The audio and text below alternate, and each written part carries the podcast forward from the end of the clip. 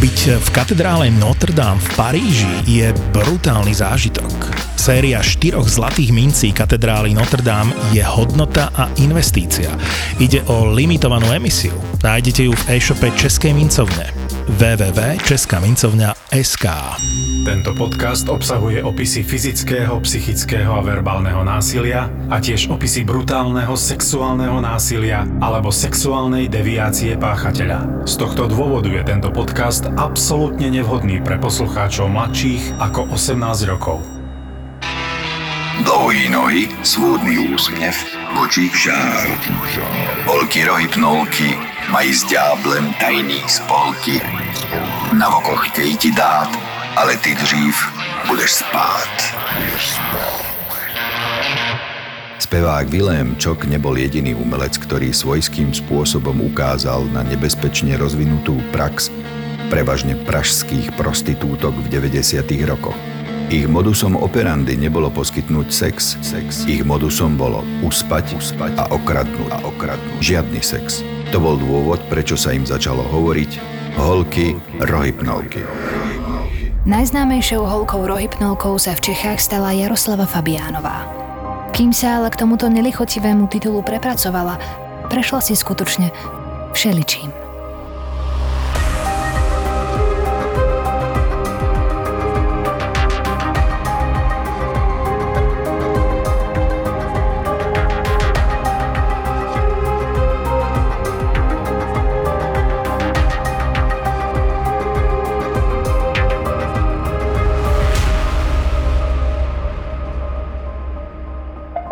Narodila sa na severe Čiech v Dečíne v roku 1966. Hoci sama opisuje svoje detstvo ako príjemné a o sebe samej vravela, že bola vzorným dieťaťom, zo pár ľudí si spomenulo, že Jarka bola v detstve znásilnená. Nik však nič nenahlásil a tak oficiálne záznamy o čine neexistujú.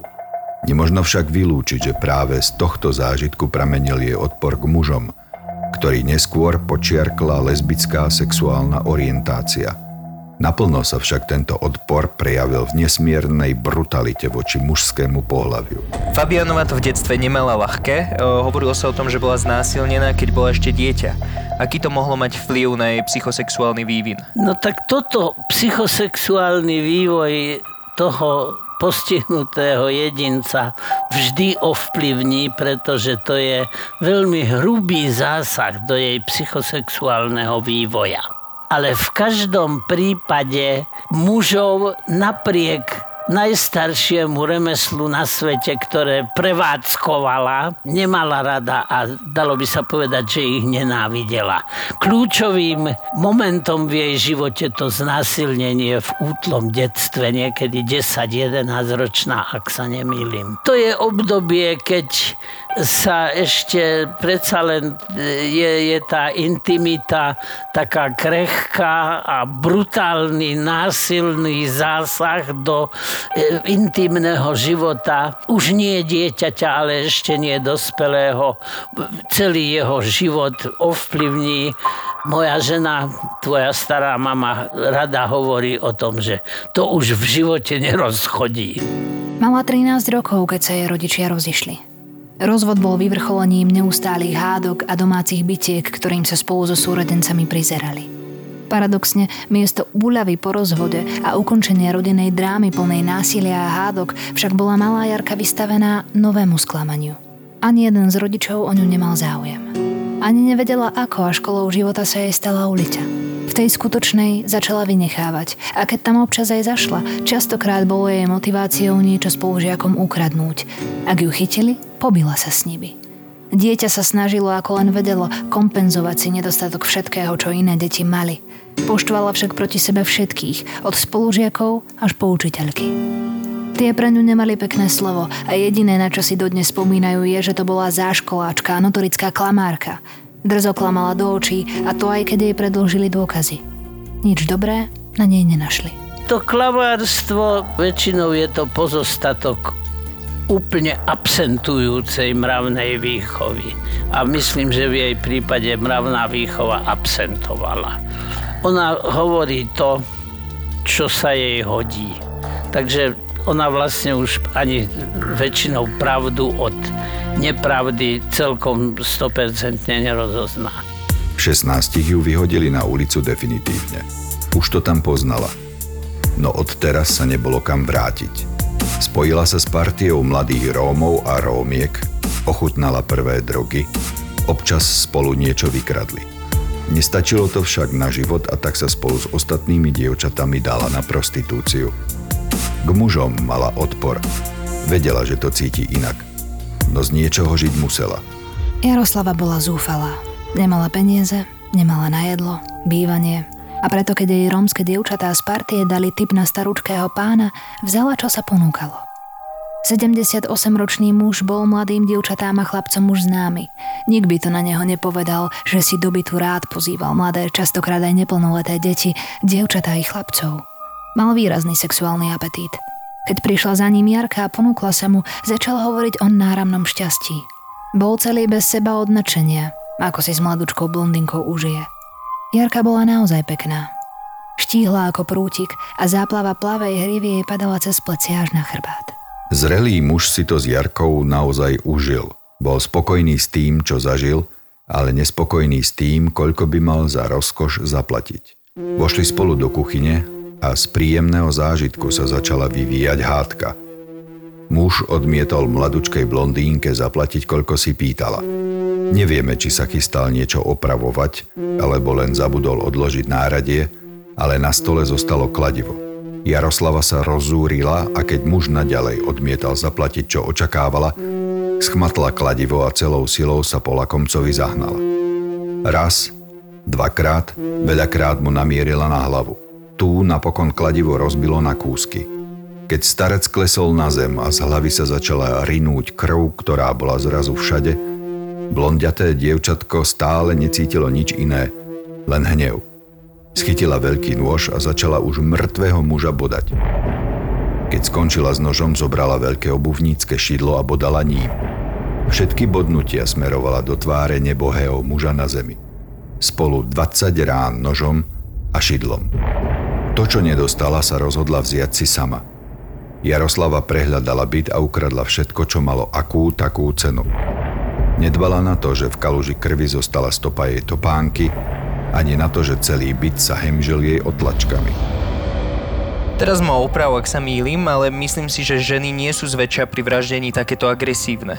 V tomto prípade vraždila už ako 16-ročná a o, naozaj táto vražda sa vyznačuje veľmi vysokou mierou agresivity. Prečo myslíš, že bola tak agresívna? Jedinec, voči ktorému sa v detstve správajú či už rodičia, alebo jeho najbližšie okolie agresívne, tak býva v priebehu svojho dospelého života veľmi často, dalo by sa povedať, že je to pravidlo, z ktorého samozrejme môžu byť výnimky, agresívny. Tá brutálna agresivita pri tej vražde toho dôchodcu, tam ide o e, stupňovanie afektu v priebehu aktivity. Neviem na to nájsť vhodnejší termín, ako také škaredé pejoratívne slovo samonasierací efekt že keď začnem agresívne konať a už je jasné, že už mi nezáleží na tom, či ten človek ostane nažive alebo neostane, tak sa tá agresivita stupňuje až do takej miery, že dokonca na vrchole tohto agresívneho konania už môže byť značne narušená moja príčetnosť. Ovšem vo forenznej praxi sa to posudzuje trošku inak, pretože tam musíme posudzovať najmä začiatok aktu. A začiatok agresívneho aktu bol vyvolaný tým, že on jej nezaplatil taký finančný obnos, aký si ona žiadala. Dá sa aj povedať, že v tomto prípade bola nepríčetná v čase konania? Nie, ale to jej afektové konanie, ktoré vyústilo až do takej brutálnej devastácie, tak tam na vrchole toho afektu už tá zmenšená príčetnosť by aj prichádzala do úvahy. Vypátrať a usvedčiť podľa zanechaných dôkazov malú vrahyňu bolo pre kriminalistov naozaj jednoduché. Bola len dieťa A tak hoci vraždila, ako mladistvu ju súd poslal za mreže na 7 rokov. Skúsila odvolanie. Súd zvážil jej vek i ťažké pomery a trest jej znížil na 4,5 roka. Po prepustení z väznice nemala Jaroslava kam ísť. Skúsila preto poprosiť o pomoc matku a odcestovala za ňou späť do Dečína. Po prvý raz v živote sa Jaroslava snažila nájsť si normálnu prácu. Nepodarilo sa jej to. Povesť vráhyne ju diskvalifikovala na plnej čiare. Po neúspešnej snahe zamestnať sa začala Jaroslava hľadať iný spôsob, ako prežiť. Musela odísť od matky, ale mala široké príbuzenstvo, ktoré bolo ochotné ju na čas prichýliť. Jarka tak začala cestovať od rodiny k rodine, všade sa chvíľu zdržala a keď cítila, že už je na obtiaž, pobrala sa k ďalším príbuzným. Väčšina jej ciest od jedných k druhým viedla cez Prahu. Občas sa v nej na pár dní zastavila – ani nezbadala ako a vrátila sa najprv k malým krádežiam a počase aj k prostitúcii, až sa v Prahe usídlila natrvalo. Prostitúcia sa stala jej hlavnou živnosťou, pretože spôsob, akým ju prevádzkovala s ohľadom na lesbickú orientáciu a odpor k mužom, jej viac ako vyhovoval. Z mladej Jaroslavy sa stala tzv. uspávačka, Pamätáš si ty na toto obdobie prostitútok, uspávačiek, týchto rohypnoliek? Bolo to naozaj taký fenomén, o ktorom sa rozprávalo? Áno. A rohypnol bolo veľmi rozšírené uspávadlo, dnes už nepoužívané. Odkiaľ ho dostávali, tento rohypnol? Tak dal sa vykšeftovať, za komunizmu sa dalo vykšeftovať všetko. Robil si niekedy aj posudok na nejakú nie. rohypnolku? Nie, nie, nie, nepamätám sa. To bolo asi skôr, že v Prahe si myslím, v takýchto väčších mestách ako na Vo väčších mestách, hej. A aký efekt má rohypnol na človeka? Čo spôsobuje v telu? No, uspávanie. Spôsobí na vyššie nervové štruktúry, že ich oslabuje a vedie k spánku. Je to veľmi účinné uspávadlo. A na tento účel je aj používaný rohypnol v lekárskej praxi? V súčasnosti už nie. Práve preto, že aj jednak návykovosť bola vysoká a jednak aj na samovražedné účely bol používaný dosť často. Trend uspávačiek sa rýchlo rozmohol. Dievčatá pod prísľubom erotických služieb najprv ponúkli klientovi drink na rozohriatie avšak pridali mu doň uspávací prášok, najčastejšie rohypnol. Keď klient zaspal, okradli ho a zmizli preč. Tak sa napokon udomácnila prezivka holky rohypnovky. A pre Jaroslavu to bola Jarka rohypnovka. Bola pekná, žiadúca, muži ju chceli a ona im nič nemusela poskytnúť. Aj tak sa jej nosili. Mladej blondinke to pripadalo ako absolútne ideálne zamestnanie. Jeden z najlepších hlupov sa Jarke Rohypnolke podaril s jedným Američanom. Volali ho Bob. Nevšimol si, že mu pridala lieky na spanie do polievky a neskôr pre istotu aj do piva. Keď sa prebudil na svojej hotelovej izbe, kam spolu šli, nemal 7 tisíc dolárov ani elektroniku za 250 tisíc českých korún.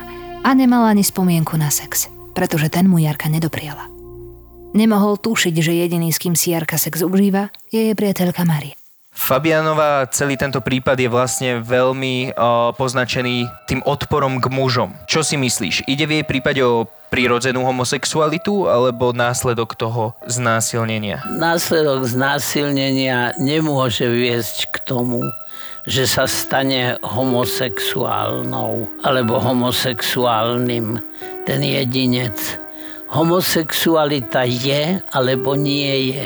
Bisexualita ťažko povedať. Niektorých z našich predchádzajúcich sedení som spomínal tú väzenkyňu, veľmi pôvabnú, ktorá bola milenkou bossa gangu. A z toho jej vyplývali obrovské výhody, pretože čo ona povedala, to sa v tej gangsterskej partii dialo. A keď ju zavreli, tak ju zbalila jedna staršia väzenkyňa v strednom veku a správala sa k nej veľmi pekne, veľmi nežne, láskavo a táto dievčina povedala, že už ona nikdy v živote so žiadnym chlapom nič mať nechce. A keďže to bolo pre jej osobnosť úplne egodistónne, tak sa samozrejme s rôznymi adaptačnými neurotickými e, ťažkosťami dostala na psychiatriu. Tam sme sa jej trošku povenovali a zistili sme samozrejme, že to nie je homosexualita, že to s lesbickým zameraním nemá nič spoločného a ona sama proste psychoterapeuticky bola ovplyvnená do tej miery, že po prepustení z psychiatrie už jej bolo jasné, že ako to s tým jej zameraním je. Presne toto som myslel, lebo myslím si, že ona si našla tiež družku práve vo väzení a že či to bolo niečo takéto, alebo či ona bola proste prirodzene homosexuálneho mohlo, zamerania. Mohlo to byť niečo takéto. Úspech s Bobom Jaroslavu povzbudil. Peniaze sa rýchlo minuli a tak sa rozliadala po ďalšej klientele. Prijala pozvanie do hotelovej izby dvoch maďarských turistov, ktorí prišli zakúsiť čaro Prahy o ktorom sa vo svete toľko hovorí. Keď ochutnali pravé české pivo z plechovky na izbe, trochu krútili nosmi. Také ešte nepili. Jarka im rýchlo vysvetlila, že preto, lebo tak chutí typické české pivo. Uverili jej. Nemohli tušiť, že tú typickú príchuť dal ich pivu rohypnov. Ani to, že nevedela odhadnúť, koľko prášku treba na dvoch chlapov, tak ho tam prisypala pre istotu o trochu viac – Obaja chlapi zaspali, ako by ich do vody hodil. Jeden z nich sa však už nikdy neprebral. Nechcel byť za padávku a tak sa svojej spoločníčke nepriznal, že je ťažký kardiak. Konskú dávku rohypnolu, ktorú mu Jarka dala do piva, jeho srdce nezvládlo a následkom predávkovania zlyhalo. Odhadnúť dávku aj takej skúsenej borkyni, ako bola Jaroslava, nie je celkom jednoduché, lebo ani lekárovi to nie je celkom jednoduché. Uspávadla ja sa napríklad snažím pacientom dávkovať po štvrtine, po polke. Poviem, no môžete si vziať na najvýš celú, keď po menšej dávke nemôžete zaspať a keď celá dávka prestáva byť účinná. Našťastie máme pomerne široké spektrum uspávadiel v súčasnosti. Dalo by sa povedať, že všetky sú návykové, okrem nejakých bylinných prípravkov. Ono je to, povedzme si úprimne tak, že čím účinnejší liek, tým závažnejšie nežiadúce vedľajšie účinky. Dokonca máme takú prípoviedku v medicíne, že liek, ktorý nemá nežiadúce vedľajšie účinky, tak nemá ani efektívne, žiadané účinky. Jarku Rohypnolku onedlho postavili pred súd. Písal sa rok 1996, keď bola odsúdená na 10 rokov odnetia slobody. Vo vezení sa správala slušne, neboli na ňu sťažnosti. A tak po necelých 7 rokoch požiadala o podmienečné prepustenie – Súd Jaroslave vyhovel a s podmienkou na 7 rokov opustila svoju celu. Na cestu však dostala zákaz zdržiavať sa v Prahe. Bol 19. september 2001 a Jaroslava dovršila 35 rokov. Stále atraktívna žena vykročila v ústrety novým dňom. Držiať sa však starej praxe. Zákaz pobytu v Prahe nebrala Jaroslava príliš vážne. Pražské ulice boli stále plnšie opitých sexu chtivých cudzincov a Jaroslava to s nimi naozaj vedela. Tentokrát už bez rohypnolu. Aspoň oficiálne nie sú známe prípady, že by sa k nemu vrátila. Ku všetkému ostatnému sa však vrátila okamžite. Prostitúcia, drobné, ale aj väčšie krádeže. 29. mája 2003 pricestovala Jaroslava opäť do Prahy. Vystúpila na autobusovej stanici Florence – Nemala kam ísť a tak sa začala len tak prechádzať po okolí. Len náhodou stretla milého 83-ročného Augustína. Dali sa do rečí a milý pán pozval Jaroslavu do reštaurácie na pivko. Je iróniou, že reštaurácia sa volala Šatlava, čo by sme voľne do slovenčiny preložili ako basa, väzenie. Reštaurácia Šatlava bola v prízemí obytného domu, kde Augustín býval – a tak po príjemnom posedení, ako si prirodzene pozval Jaroslavu k sebe domov. Zdôraznil však, že vo všetkej počestnosti. Jaroslava pozvanie prijala. V byte jej Gustík, ako ho začala volať, poukazoval fotografie zo sveta mapujúce mnohé z jeho ciest. Porozprával jej aj o obrazoch, ktoré mu vyseli na stene.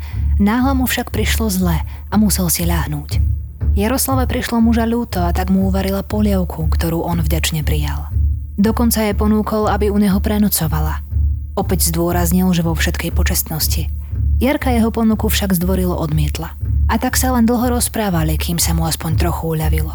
Keď sa Jarka chystala odísť, Gustík ju prekvapil. Z vďaky, že k nemu bola taká milá, že mu uvarila polievku a dlho sa s ním rozprávala, sňal zo stien tri obrazy, o ktorých jej rozprával a daroval jej ich. Nech si ich vezme ako spomienku na neho. Nech ich použije, predá, aby mohla zaplatiť nájomné. Boli však v ráme, dosť neforemné, ťažko by sa niesli a tak Gustík sám priniesol nôž a obrazy vyrezal z rámu, aby sa dali zrolovať. Takto ich dal Jaroslave a ona ho s rolkou troch obrazov pod pazuchou opustila. Už mu bolo lepšie a preto sa o neho nebála. Povedal, že si ide ľahnúť a rozišli sa ako dobrí priatelia. Jaroslava urobila všetko tak, ako jej dobrotivý Gustík poradil. Už 31. mája kontaktovala znalkyňu, aby jej pomohla predať obrazy. Tá jej skutočne predaj jedného obrazu aj sprostredkovala. Za 10 tisíc korún ho kúpila galéria – Druhý obraz predala za 2000 Jaroslava sama, bez cudzej pomoci. Chcela predať aj tretí obraz, ale Gustík ho pri vyrezávaní dosť nešikovne poškodil. V podstate ho znehodnotil a tak ho Jaroslava zahodila. To bola verzia, ktorú povedala vyšetrovateľom Jaroslava po tom, čo ju zadržali. 5. júna prišiel totiž do Augustovho bytu jeho príbuzný, Mal kľúče, nechal mu ich Augustov syn. Pre istotu. Otec mal už predsa 83 rokov. Syn pracoval v Nemecku a keď mu otec pár dní nedvíhal telefón, požiadal svojho príbuzného, aby šiel otca navštíviť do bytu, presvedčiť sa, či je v poriadku. V izbe za kuchyňou, prikrytého pod dekou, našiel mŕtvého Augustína – na hlave a na krku mal 6 sečných rán, pravdepodobne od kuchynského sekáča. Všade bola krv a daktyloskopické stopy. Po porovnaní s policajnou databázou bolo bez pochýb, že otlačky prstov patria Jaroslave. Keď ju zadržali, našli aj elektronárade v hodnote 50 tisíc korún, ktoré odniesla z bytu zavraždeného Augustína. Žiaľ, polícia nestihla zadržať Jaroslavu včas. Prečo, keď zabila tohto Augustína, tak jeho mŕtve telo prikryla? Mohla ho tam nechať ležať, mohla vykradnúť dom úplne rovnako, jeho aj tak našli až za pár dní, ale prečo ho prikryla dekou? Zase som na dosť tenkom lade, ale ono sa to človeku ekluje. Dívať sa na tvár, notabene zohavenú, zmrzačenú tvár svojej obete, ktorú som zavraždil, tak prikrie ho v určitom rešpekte. Rešpekt pred smrťou. Aj takýto chladnokrvný vrah má Aj takýto, takýto. rešpekt? Rešpekt pred smrťou máme všetci. Ona nevraždila vždy každého klienta. Ona mala aj veľa klientov takých, ktorých normálne obslúžila v rámci toho svojho remesla. Prečo niektorých zabila, prečo iných nezabila? Väčšinou takíto jedinci osobnostne narušení, teda jedincami s poruchou osobnosti, alebo podľa staršej terminológie psychopati, bývajú emočne a afektovo labilní. A tá afektová a emočná labilita sa práve môže premietnúť do jej momentálnej nálady a niekedy tá momentálna nálada vyústi len do nejakého mávnutia rukou a inokedy môže vyústiť do brutálnej, devastujúcej agresivity. Asi ťažko povedať, že čo môže byť spúšťačom takéhoto správania. Mm, čokoľvek. Gesto, slovo, zvýšenie hlasu čokoľvek. Začiatkom augusta 2003 bola Jaroslava 3 dní hospitalizovaná v nemocnici o Apolinárže v Prahe. Keď ju prepustili, nevrátila sa ako mala do Dečína. Namiesto toho sa šla túlať po Prahe. Bol 8. august 2003. Na zastávke električky oslovil Jaroslavu mladý muž. Volal sa Richard a mal 31 rokov. Jeho priateľka odišla na chatu, on zostal v Prahe sám, má voľný byt a pekná blondína mu padla do oka. Pozvali ju na diskotéku. Jarka sa k nemu rada pridala. Po diskotéke pozval Richard Jarku do svojho bytu na Prúbiežné ulici. Viac o priebehu udalostí nevieme. Poznáme len ich výsledok. O dva dní neskôr, 10. augusta, zavolal Richardovej priateľke na chatu jeho šéf. Richard totiž neprišiel do práce a to sa dosiaľ nikdy nestalo bez ospravedlnenia. Nedalo sa mu dovolať. Richardova priateľka zburcovala svoju dceru, aby išla do bytu zistiť, čo sa deje. Našli ho ležať v kúpeľni v kalužiach krvi. Na krku, hrudníku a na tvári mal spolu 38 rán. Bodných, ale aj sečných. Zaujímalo by ma, prečo prevládali vždy bodné rany v oblasti tváre, vždycky sa snažila ako keby zničiť tú podobizeň toho muža, na ktorého útočila, že prečo je to tak, prečo mierila na tvár, na krk, lebo keď sa človek bráni, alebo keď teda človek niekoho atakuje, nie vždy mierí na hlavu, na tvár, či to nie niečo náhodou neprezrádza. Ten postoj k mužom ale teraz som na veľmi tenkom ľade naozaj to. Ale mohol spôsobiť, že sa snažila znetvoriť jeho prirodzenú podobu a urobiť ho odporným v tvári, ktorá nakoniec je takým akýmsi zrkadlom e, prezentácie človeka vo verejnosti. Po obhliadke bytu kriminalisti zistili, že zmizlo 6000 korún, videorekordér a všetko, čo sa dalo aspoň trochu speňažiť. Spolu to bolo za 24 tisíc českých korún, necelých tisíc eur. Byt bol doslova posiaty odtlačkami prstov Jaroslavy. Stopy jej topánok našli otlačené v kalužiach krvi na zemi v kúpeľni. Richard mal pod nechtami kúsky kože, ktoré podľa DNA patrili Jaroslave. Jej príbeh o tom, že ho okradla, kým on sa kúpal a inak mu nič neurobila, preto neobstál. Ako by si ju charakterizoval ako osobnosť? Polymorfná psychopatia. Tam je, ako som už povedal, emočná afektová instabilita, agresivita, punitívnosť, hostilita, nenávisť voči všetkému, neviem, agresivitu ona zrejme mala už aj geneticky danú vo svojej osobnostnej výbave a tou výchovou a ešte navyše tým znásilnením v tom citlivom veku sa to potenciovalo. Na súdnom procese vystupovala Jaroslava Fabiánová ako sebavedomá žena. Neprejavila žiadnu lútosť pretože sa napriek nespochybniteľným dôkazom k žiadnemu zo skutkov nepriznala. Súd nezohľadnil len posledné dve vraždy, ale aj predchádzajúcu minulosť Jaroslavy Fabiánovej a po zvážení jej udelil mimoriadný trest odňatia slobody na doživotie. V roku 2005 sa tak stala treťou ženou v Českej republike, ktorej bol vymeraný takýto výnimočný trest. Na odvolacom súde sa Jaroslava obhajovala opäť tým istým ako na prvom pojednávaní. Priznala, že kradla a uspávala, ale povedala, že nikdy nikoho naozaj nezabila. Tvrdila, že má ruky čisté.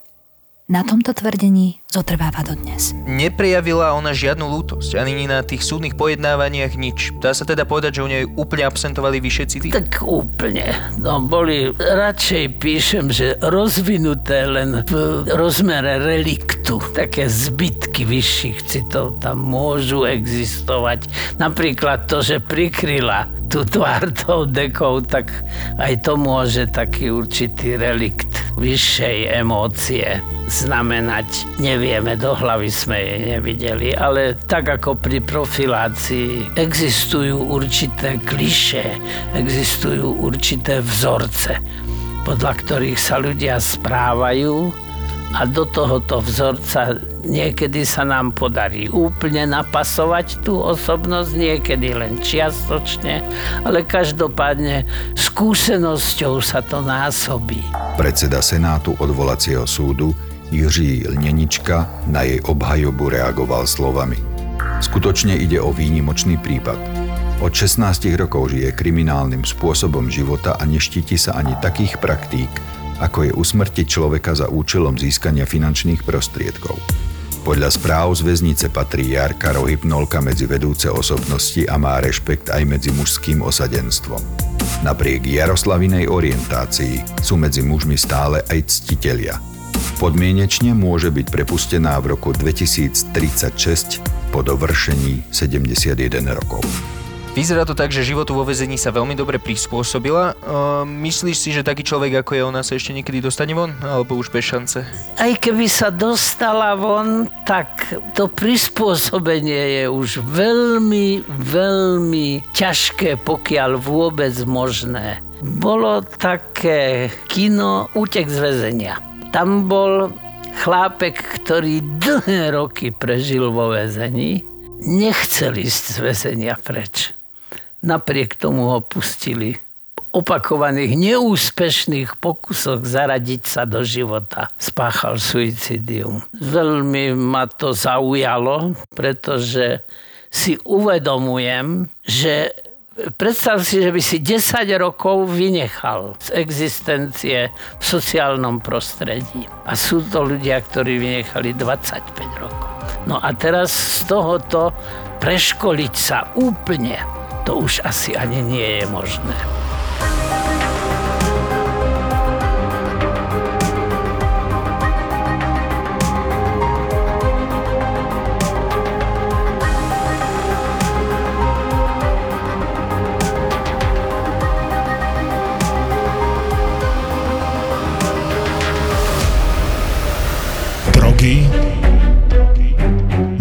mafia, pedofily, prostitútky, vrahovia. Kristýna sa stretáva so zločinom na všetky spôsoby. Ježiš, to je láska. Ona ich zamkla vo vnútri a čakala, dokedy sa bude ozývať buchot. Že jeden vylezie a toho bude milovať, hej? Áno, totiž to ona ušla von preto, lebo on, jak sa oháňal to sekero, tak aj ju sekol. Do podcastu Profil zločinu si pozýva tých, ktorí zločin zažili na vlastnej koži. To bol tiež taký prípad v podstate Andrejky, ktorom brutálne zavraždil a on mi písal listy, teda dostala som od neho niekoľko listov, kde stále tvrdil, že to nie je pravda. Obete, kriminalisti, prokurátori, kukláči, patológovia, súdni znalci. On si sadne Hm? a dá si nejaké elektrody. Kam?